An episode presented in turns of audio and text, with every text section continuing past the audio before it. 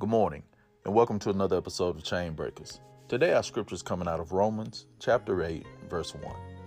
There is therefore now no condemnation to those who are in Christ Jesus. Let's talk about Christians and condemnations for a second. First off, condemnation is defined as a statement or expression of a very strong and definite criticism or disapproval of something or someone. Man and woman of God, you are not condemners.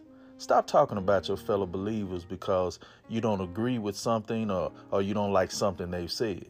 Newsflash, you are not God. Some of us talk like we've never had a past that we needed God to deliver us from. And others talk like they got it so together, but they got just as much sin in their life as the one they're talking about. Listen, only a religious, hypocritical person will condemn you instead of assisting you. Don't be a condemner, but be a builder. God bless you and have a great day.